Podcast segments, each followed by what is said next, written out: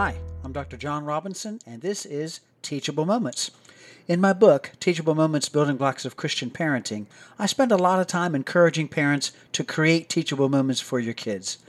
Such moments are generally an aha moment for your child, you know, when they get it. It's new information they acquire from you or from the circumstances, a life lesson, if you will. There are three kinds of teachable moments. The most fun ones come when there is no problem. You're sharing a magic moment with your child, and both of you are the better for it. Jim and Jason are riding in the car, and it begins to snow. Six year old Jason is fascinated by the snowflakes hitting the windshield. Wow, there are like a million of them, Dad. Jim glances over to his transfixed son. That's right, son, and each is different from the others. Each is a unique creation from God. Jason cocks his head as he looks back at his dad. Dad continues, That's what snowflakes and humans have in common. Each is created individually, each is unique, each is from God. Jason paused for just a moment and then turned again to look at the snowflakes outside. A spontaneous, teachable moment. After getting back from the store, Jim gets Jason started on his homework.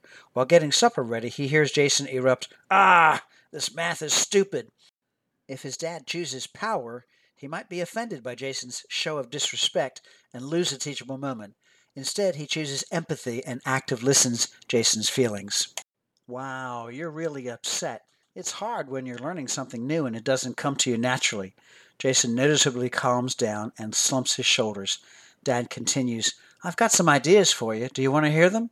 Another teachable moment evolves from his calming his son down and getting back to task. The third kind of teachable moment is rarely acknowledged. These occur not from circumstances and not from when your child has a problem. These occur when you have a problem with your child.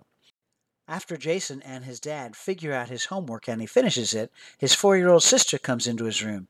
Get out, Emily. I don't want you here in my room, he shouts, and then pushes her down. Emily's cries bring Jim running.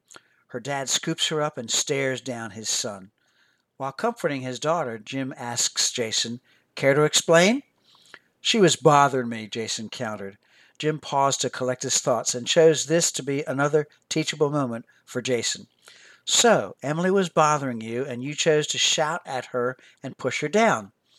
Jim let Emily down and directed her to go play in her room, and that he would be there shortly. Son, this isn't like you. What else is going on? Jason expected to be yelled at, but puzzled instead.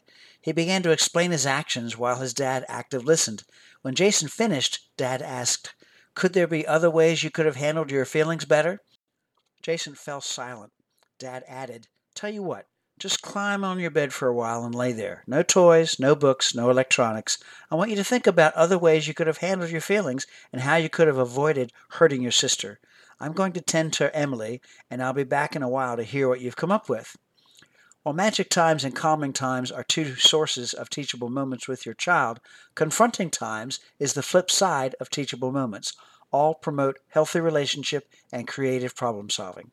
I'm Dr. Jonathan C. Robinson, licensed clinical psychologist and Christian author of Teachable Moments Building Blocks of Christian Parenting, and this has been Teachable Moments. Teachable Moments Building Blocks of Christian Parenting is available online at AmazonBooks.com and in local and national bookstores. More on Dr. Robinson at TMCPINC.com.